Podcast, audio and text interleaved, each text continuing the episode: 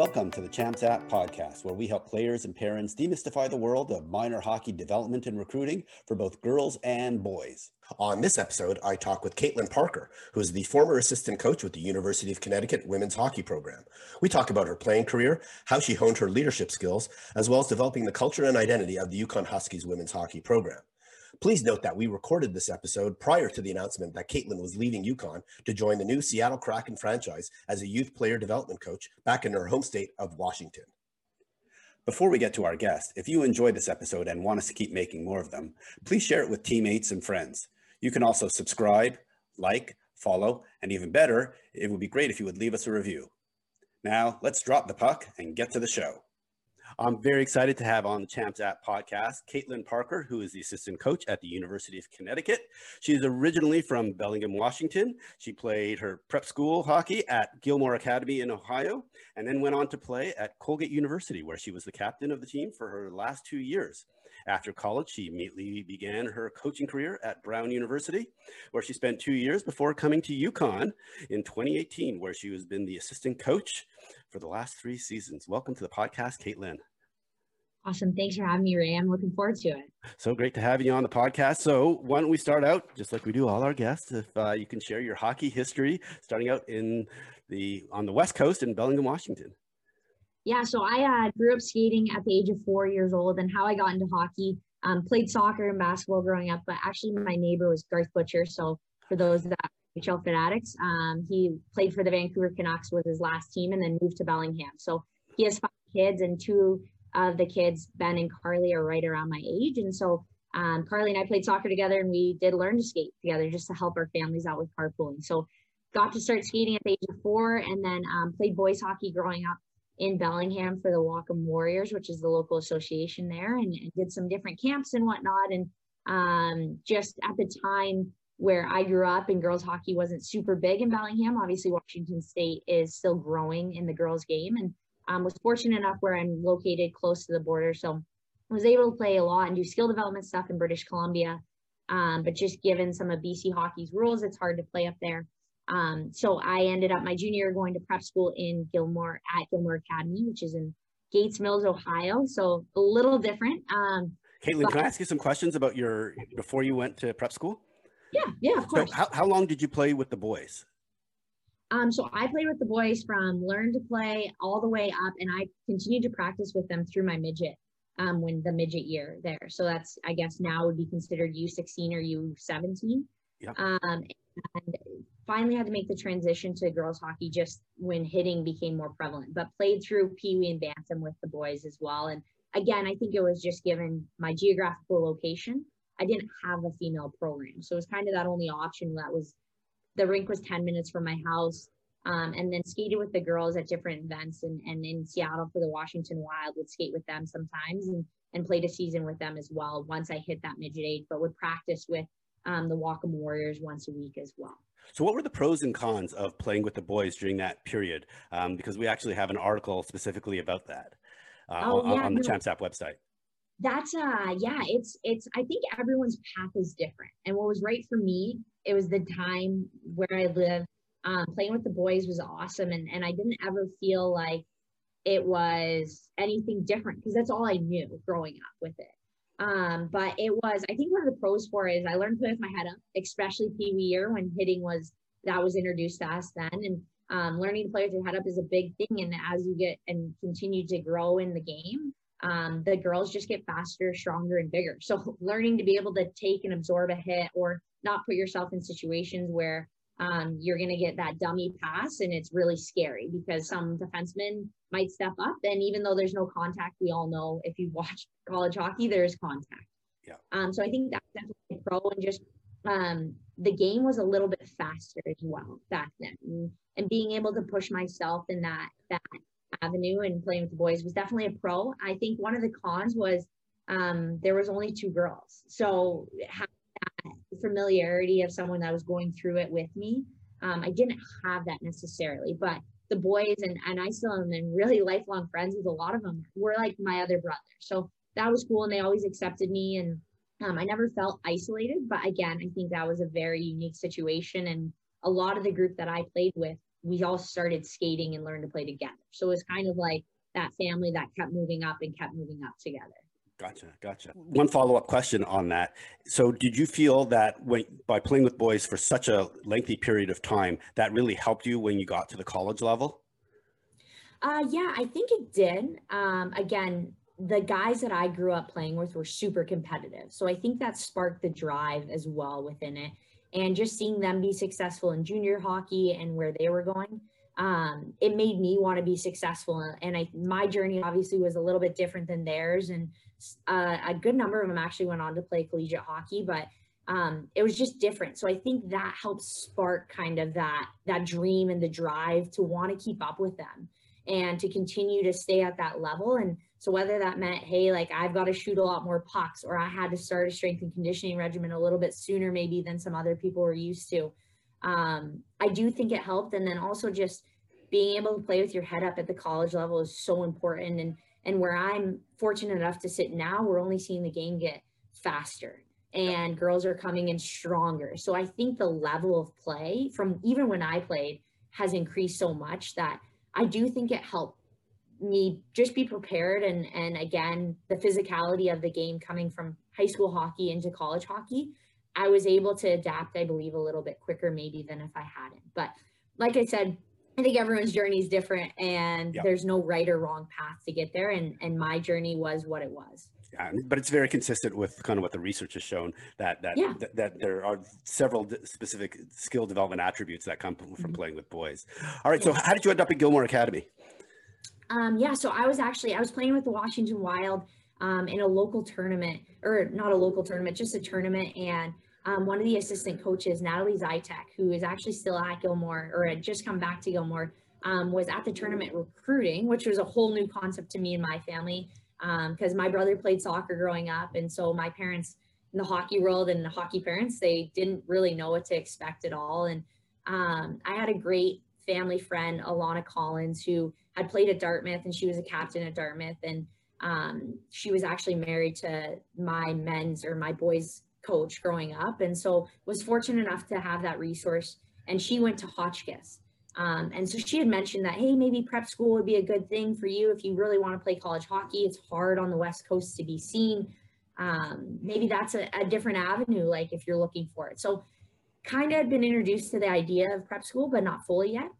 And then um, yeah coach zytek saw me and another one of my teammates and, and approached me and my parents and were like hey we really think this would be a great thing for her to come out. And um, so my mom and I did a, we flew out to Ohio and, and, checked out the school. And one of the things that was so intriguing for me um, was that Gilmour had two sheets of ice in, so two rinks in one building, and they had a strength and conditioning um, center in the building as well, which a lot of prep schools required you play two or three sports. Gilmour didn't have that requirement. And then um, at the time when I was there, it was a U19 team that would go right into the prep school season and when prep school season ended, your U19 season would pick back up. Um, so it was just a perfect fit. And I knew like, hey, if there's ice and I have free time, I have the ability, like that's within my control. I can work on my skill set. Um, and the weight room, like I knew that for me, like to be successful, I needed to get stronger and faster. And so just the resources there, made it a perfect fit and super happy I went. Um, obviously leaving home at 16 is not ideal, probably for the the kid me and my parents as well but i'm just so thankful that they gave me that opportunity and i was able to really learn what it was like to live on my own. And i think that helped my transition to my freshman year of college a little bit smoother and easier. And um, just the people i met at gilmour are incredible. Like they're my lifelong friends. They came from so many different backgrounds and we all shared this unique commonality of, of ice hockey and and we were able to do some really great things. And and so i was very fortunate and still am today like for my time at gilmour. And i think without it, I don't know if I would have gotten to Colgate. So let me ask you then the flip side to it though is do you wish you would have gone there sooner? Do you wish you would have gone when you were 15 or 14? Um, because oh, you're, you're, coming in, you're coming in midstream. A lot of relationships with the players are already established, and and especially at yeah. school. do you wish you could have mm-hmm. gone sooner? I don't know. Um, I think it was at that point in my life that I knew I really wanted to play college hockey, and I don't know if my freshman year I was quite there mentally yet to make that jump as well as to leave home. So I do think it, it would have been interesting if and maybe, hey, I got asked that my sophomore, freshman year. I think the junior year was awesome for me. And, and it was just the right time that I was committed to trying to put basically all the irons in the fire to see if it would work. Um, and so I was ready, I think, more mentally, where I think my freshman and sophomore year, I don't know if I would have made that leap of faith yet. Gotcha. Gotcha. Okay. So before we get to you playing at Colgate, what's your favorite youth hockey memory? Oh gosh, that's such a hard one.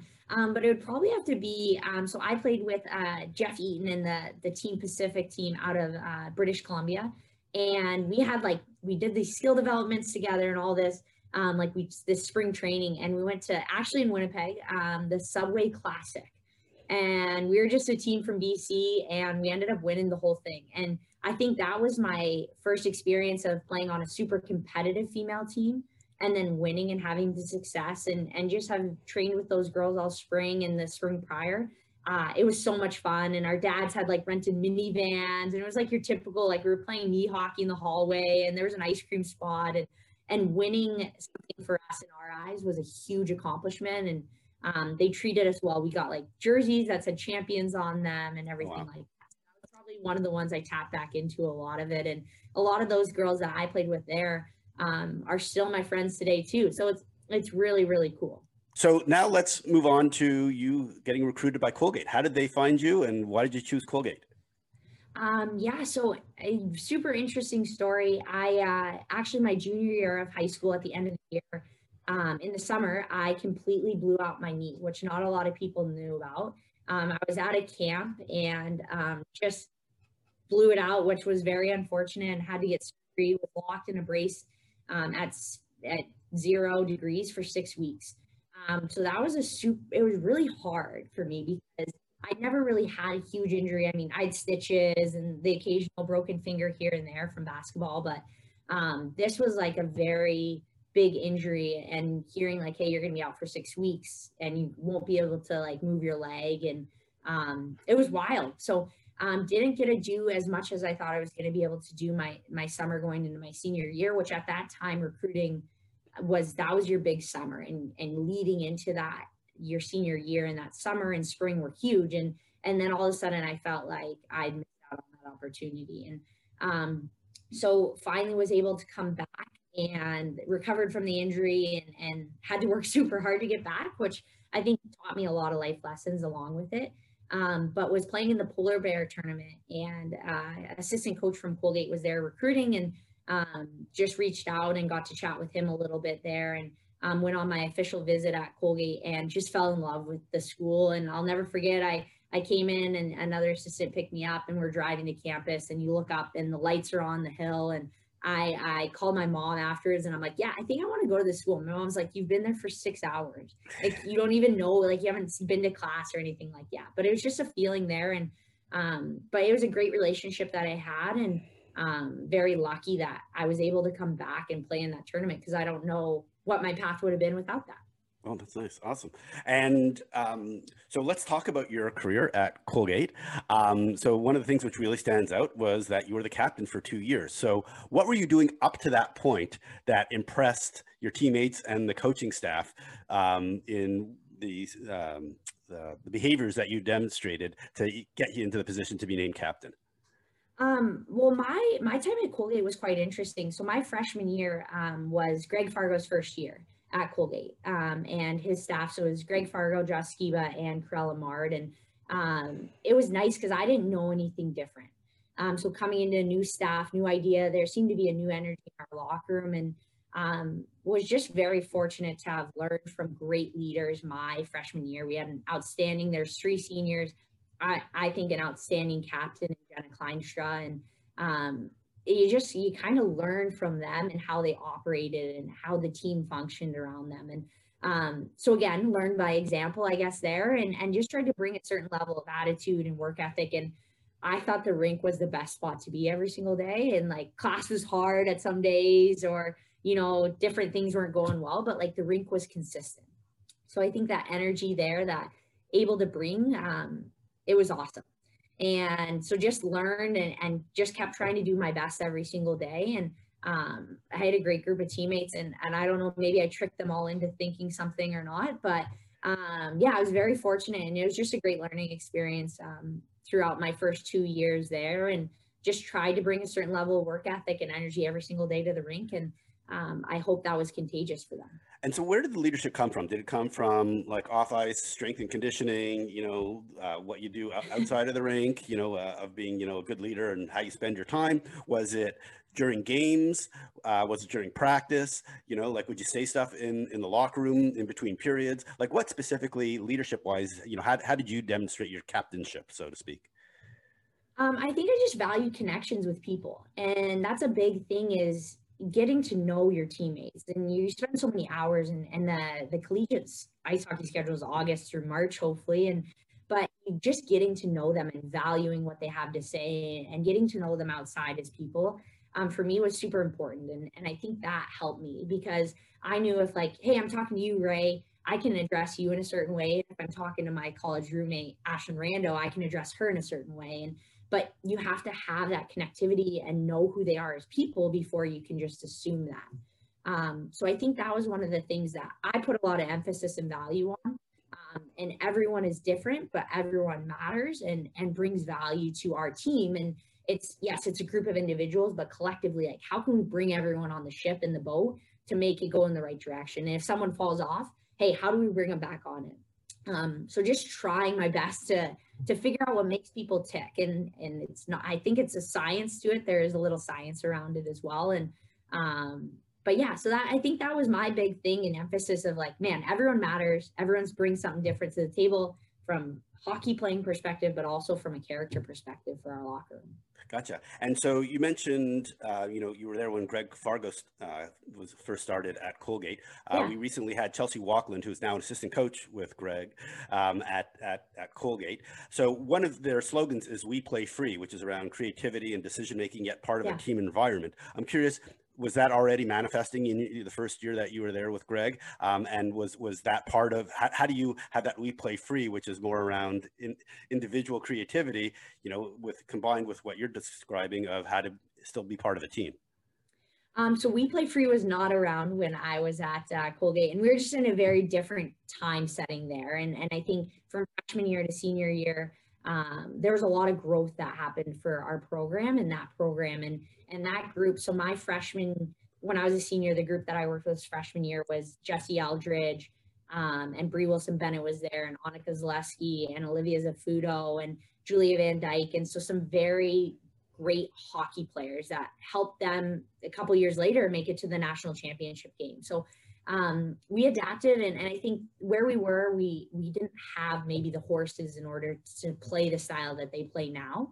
Um, so we actually played pretty structured, which is funny how they play.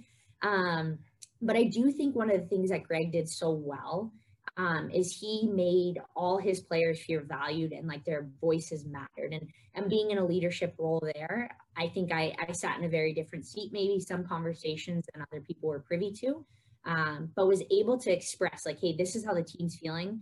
But he put a lot of emphasis and trust in that. Like he knew we had a pulse on the team, and um, and I think that type of mentality you could tell now that he does that with his players and allowing them to express themselves creatively on the ice and make decisions, make plays, and hey, if you make a mistake, that's okay. Like, are you working to get back? Um, so I think it started in maybe a lesser context than where they're at now of like but that same value and that same um, respect that he showed us and and creativity really of like hey this is your team and and run within like yes there's parameters we need to follow but i think that's where it started. And now it's translated onto the ice and, and again where they are talent wise and, and the players they have coming in i think they can do that Gotcha, gotcha. Okay, that's that's some great insight. So, yeah. uh, before we move on to your coaching career, let um, when you look back at your playing career in in its entirety, what would you do differently? Oh, I don't know. Uh, that's hard. I think my I I I love my Colgate experience. I would do it again in a heartbeat. Um, it's just such a special school and the relationships that I made. Like I'm going to my college teammates' weddings and they're having families, and to be a part of that, I think shows how special the locker room was. That those connections still hold true today, and and meant something more than just we are teammates. They went the the bond was deeper than that. So um, I think if I had to do it all over again, um, I, I would have probably stayed more summers. I only stayed uh, two summers, but I would have stayed in the summer and just continued to try to perfect my craft even more um, than it was there. And, and, I think looking back, that would be one of my my changes. And and maybe I would have not taken chemistry my freshman year either. that would have been it too. But but um, in hindsight, you're probably happy you took your chemistry course, even even though maybe not your first year. No. Exactly, exactly. It led me into the major that I actually fell in love studying. Yeah. So actually, that's a good question. So how how, how much have you applied your environmental studies and geography uh, degree that you got from Colgate? um, I can. I'm really good at reading maps and like figuring out the best way, like direction wise, if we're driving in the bus right now. Uh, not too much for my seat, to be honest with you right now. so actually, so let's talk about this. So you immediately upon graduation then went into the coaching ranks. So can you describe that decision and how that came about? How came? How, yeah. Why you wanted to become a coach? Yeah, yeah. So no, actually, um, right after graduation, I was an energy broker in Boston for three months. Um, so that's why I guess you could say I was using my degree and, and had that connection through that department. Um, and the nine to five desk life was not for me. Like I remember I'd wake up in the morning at 6:45, get in the office by 7:30, and would be counting down the hours until lunchtime. And then would take the hour lunch, and then you count down the hours until um, you got to leave for the day. And and it was just such an interesting change because I was always so happy, like every day, like going to the ring, going to class. Like I was so happy and, and loved what I was doing or studying or who it was with. And this to me was like a total 180 from that experience. And so I just thought there's something else out there. And um, the Brown opportunity came up. And again, I'm so lucky for the connections and, and people in my corner that I have. And so I called Greg and I called Josh Sciba, who now is the head coach at Union, and um, was like, "What do you guys think? Like, I'm really interested in this." And they they were great. They offered great advice and and they helped reach out on my behalf. And I just thought, you know what? I'm to go for it because what do I have to lose if I don't go for it? And was very fortunate to, to get that opportunity and 180 from what I was doing beforehand. And I was like, man, I feel like I have the best job in the world. I go to an ice rink every single day. I work with like elite level athletes and and people that are Ivy League students and they're balancing it all. And like I'm teaching hockey. Like it was awesome. So um, it was a complete 180 and, and just super fortunate that I was able to have that opportunity and and it's really propelled me into what I'm doing now. Gotcha. So what what's so coming from a scholarship school to now coaching at an Ivy League school? What are the differences, um, especially from a coaching perspective, between the two types of schools? Yeah, that's a that's a great question, Ray. It was it was different. I mean, obviously, Ivy League kids are driven in a way that um, sometimes scholarship kids just aren't driven, and um, they're there they're either on financial aid or their parents are paying or they're paying for themselves so there's a certain level of just desire to be really good at both and i, I think it's it's everywhere whether it's a scholarship school or not there's that that drive within internal and if you're making it to this point in your athletic career like you're going to have that drive more or less probably academically as well. Um, but there's a different level of of school and and they just they want to be so successful at everything and i think that is one of the the hardest parts is the balancing act sometimes for them and and just trying to figure out how to balance like academics athletics but then also you're a college kid too right and you're trying to make friendships and and relationships and connections outside of maybe both of those realms in a way and and so seeing them trying to do that and I give them so much credit because they were able to do it. And our season is hard and it is long and it's a lot of bus hours. And um, it was it was just it it gave me a new sense of of purpose and gratitude for what they were doing every single day and the effort they were bringing to the rink because I knew they were doing it not only for us in the couple hours that we had them coaching, but also in the classroom as well. So just super proud to to be their coach because they were truly balancing it all. Gotcha. Gotcha. Great. So how did you end up then coming to UConn?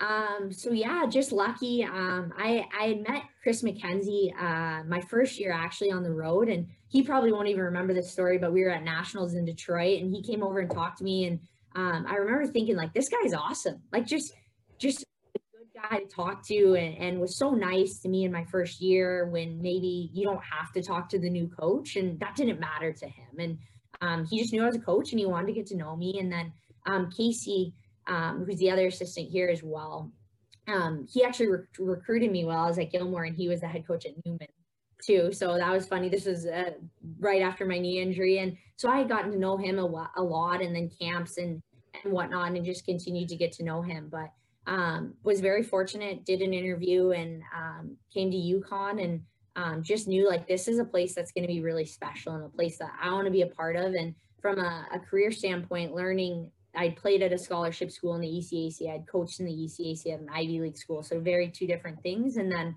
um, joining a different league, which was really intriguing to me, as well as a, at a great sports school. Um, which is one of the things when your premier sport is a women's program and our women's basketball player and our program, like I was like, this is going to be awesome. And um, so it's just a super awesome opportunity. I'm so thankful that somehow I ended up here and um, that they they decided to hire me. so tell tell us about uh, the University of Connecticut. Uh, it's based in Storrs, Connecticut. Um, yeah. You t- talk about your rink. You have the uh, Mark Edward Freitas Ice Forum. It's not a nice rink. Yes. It's a nice forum. And, it's a forum, yes. and and, and t- tell us about your the hockey facilities for the women's program. Um, yeah, so we have a, our own facility here. Um, it is awesome. We share it with our men's our men's program, but um, it's right on campus, which is great. And then in terms of just weightlifting, strength and conditioning, we have got a bunch of new facilities right in kind of like a little athlete village, you could say.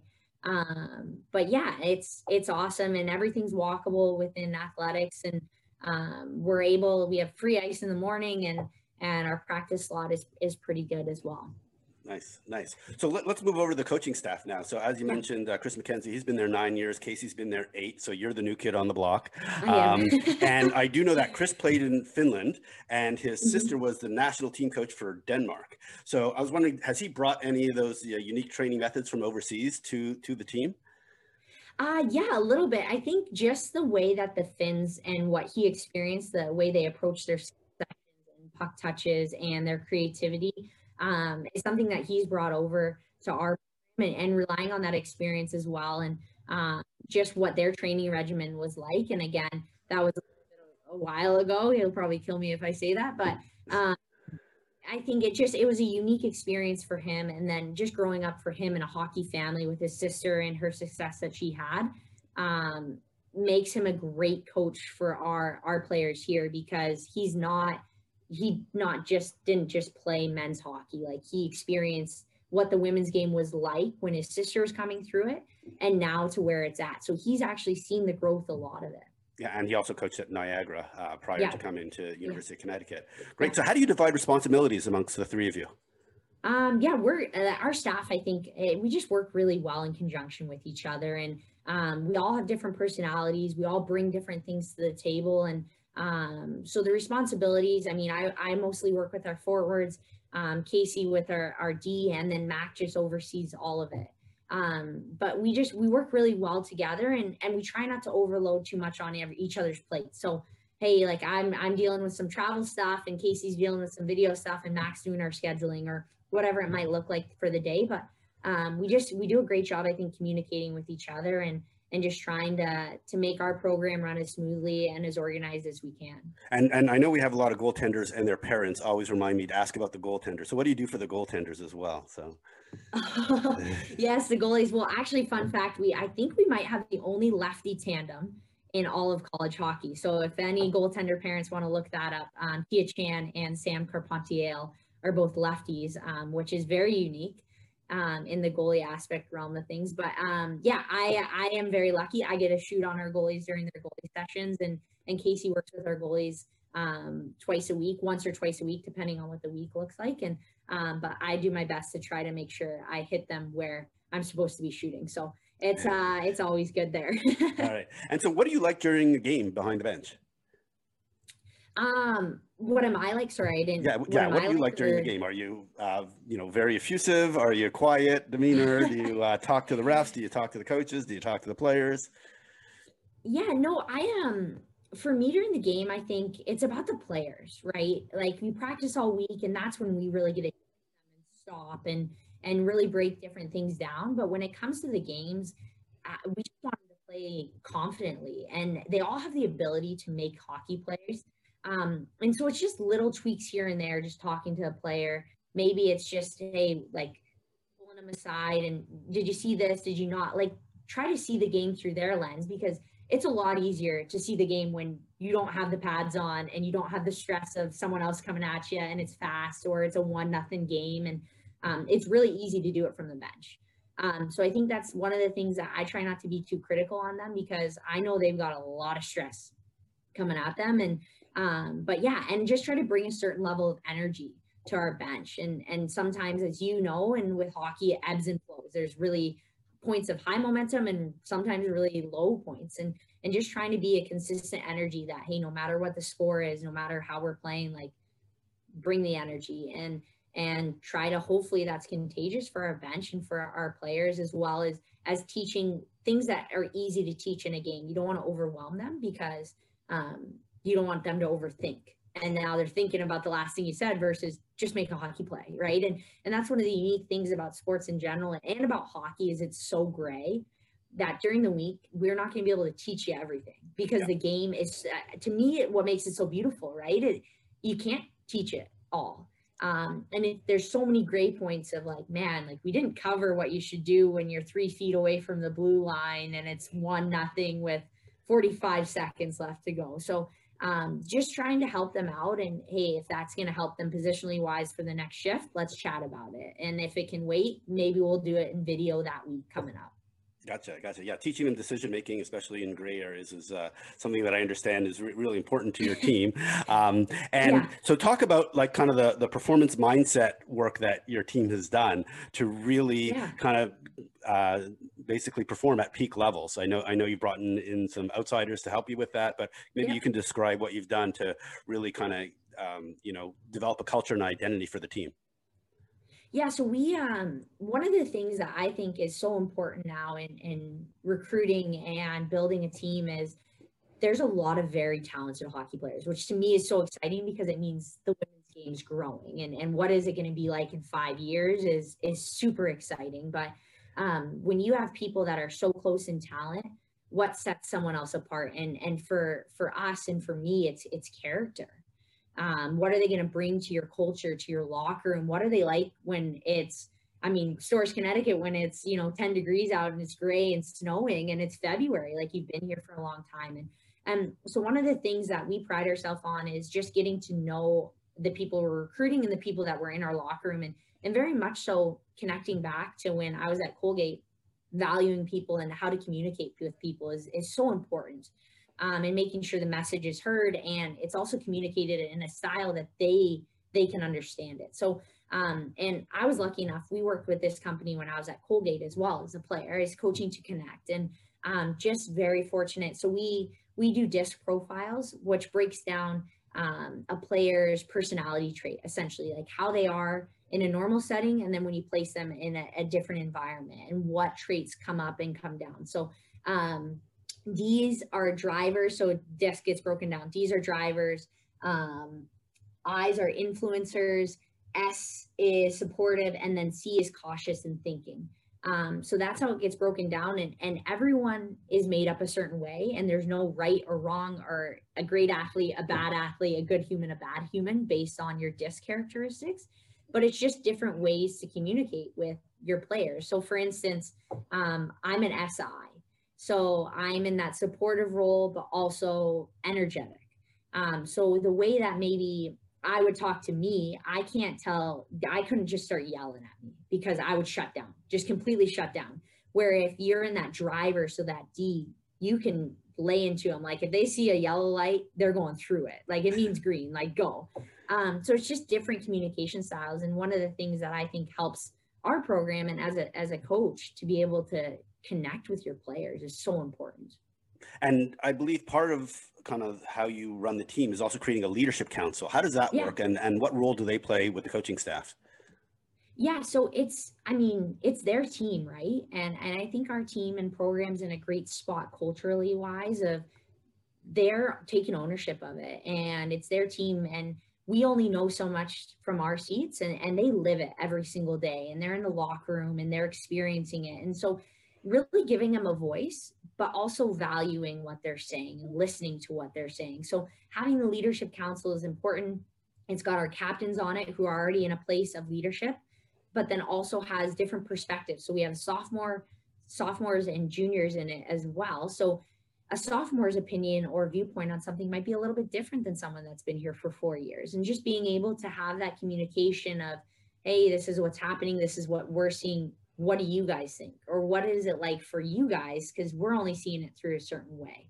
Um, so it just helps. I think it helps make us better coaches because now we're giving them ownership and really allowing them to own their success as well um, and and be a part of it. It's not a dictatorship it like we're in it together like they're working and and they're doing putting in the work just as much as we are so um, just allowing them to be part of that and part of those conversations and and it goes beyond hockey hopefully those guys being able to experience that and getting to know like this is with the disc profiles like this is how i operate and how like it's it's gotten our players to know themselves better um, and each other better of like, okay, well, if I say this way, no wonder she reacts this way, right? And and so I think it's it's also helping them for when they're done with UConn and when they go on to their their next stages of their life of man, like this is how I operate and I know that or um and just leadership like being able to communicate their ideas and express themselves i think is a huge point when they're trying to get jobs or they are leaders in their next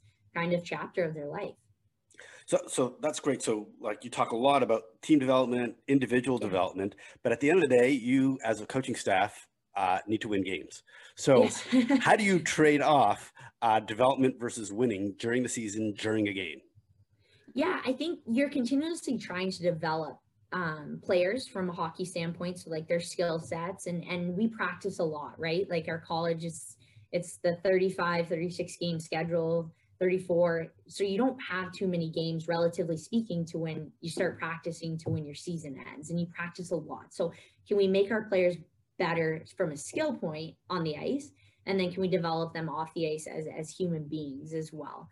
Um, but I think it's it's finding that level of hey, where are standards?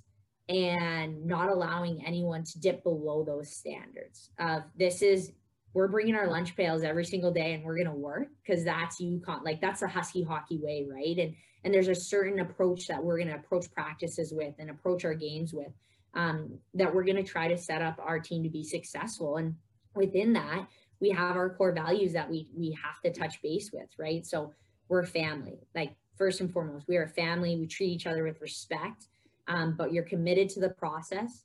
It's you're very committed to the process whether that's academically, athletically, um, it's hard to be a Division One athlete. It's really hard to do it, and but you got to be committed to it, not only for yourself, your family back home who's supporting you in this journey, um, and to your teammates as well, because they're doing it, they're pulling on the rope as as just as much as you are. So that commitment level is something that it's an expectation standard, like you're you're all in, right? And then work ethic, like no slackers. We're working. Like this is UConn. And and again, I think having the women's basketball program right next door is they they pride themselves on that work ethic and and how much they've been able to succeed from that. And um, so we have a prime example right right there, which is awesome to use and be able to our players to experience those games and see that level of intensity as well. And um, just trying to bring that every single day. So trying to get better and and then from a coaching standpoint, just trying to prepare our players just as much as possible as we can. And hey, this is what to expect on Friday night and on Saturday night. And if we need to make adjustments between the two nights, we're going to do that. But we're going to try to prepare you as much as you can so you know what to expect, what's going to be coming at you. And there's certain things in place for for you to have success or we're going to try to set you up for success yep Gotcha, gotcha. All right, so let's let's talk about the season. So obviously it was a challenging season because of COVID. Um, yes, you can and, say that again. and you know, we, we've talked about this with several other guests about about you know having to deal with the the challenges of the scheduling and all that stuff. Um, and you know, you made the playoffs in Hockey East, which is like you know uh, a killer conference to be in. You won Yeah. you won your first game, and you know um, you know you're you're I believe you lost to uh, Northeastern, which you know had a very successful year and went on to Yeah, to, to play in the finals. So um, so I mean obviously and, and it was a very close game. I believe it was two one. Mhm. So I mean obviously you played really hard and probably felt like you could have even won the game. Yeah. Um, so let, let's just talk about okay well now that season's ended um, you know looking back you know what did you learn and then what are your priorities now uh, that now that the season has ended for the team Yeah, COVID um, was a huge challenge, and I just am so grateful for our team and also just our approach to how we did it. And our sports medicine staff um, set us up to be successful in that. And, and I know they worked a lot of hours, and and our our um, our school doctor, Dr. Casiero, and our athletic trainer, Megan Barry, like they went above and beyond to allow us to even think about playing a season. So very thankful and immense gratitude for those guys. But COVID was a roller coaster. Needless to say, you think you're going to be playing a team and you're, you're practicing Monday through Thursday. You're trying to prepare your team a certain way. And then Friday morning, someone tests positive, you can't play. Um, so it was always trying to prepare for the unknown in a way and, and just prepare like you're playing. And if you're not, that's okay. But at least we knew we were ready to play. And and for us, our approach this year was stay healthy first and foremost as much as possible. And um, I give our team a ton of credit because we didn't have a single member of our program test positive for COVID all year, nice. which is is really hard to do when you look around the country. Um, so just very fortunate that they were able to prioritize that and, and take care of business and in that standpoint. But um, yeah, it was hard. It was really hard. But um, I think one of the things that we always just tried to make the rink as fun as possible this year because there was no set schedule with COVID. Um, that hey, like let's make the rink an enjoyable place to come every day, and let's make sure they're having fun, they're getting better on the ice, and and that we're just ready to play hockey games when when name is called. Like we will go anywhere, we'll play anyone. Um, and we ended up playing Boston College uh, five times in the regular season, just because that's how it worked out. But it was one of the things that hey, like let's play as many games as we can this year, and, and given the parameters and and do it in a safe manner. So um, COVID year was was hard, but I also think it just showed resiliency of our, our group too of um, the emotional roller coaster. You're playing, you're not playing, but then when it came time to business, I, I there was just a new mentality around our group that we were ready to go and and we were on a mission to do it. And um, I think we played really really well in in both Hockey East playoff games.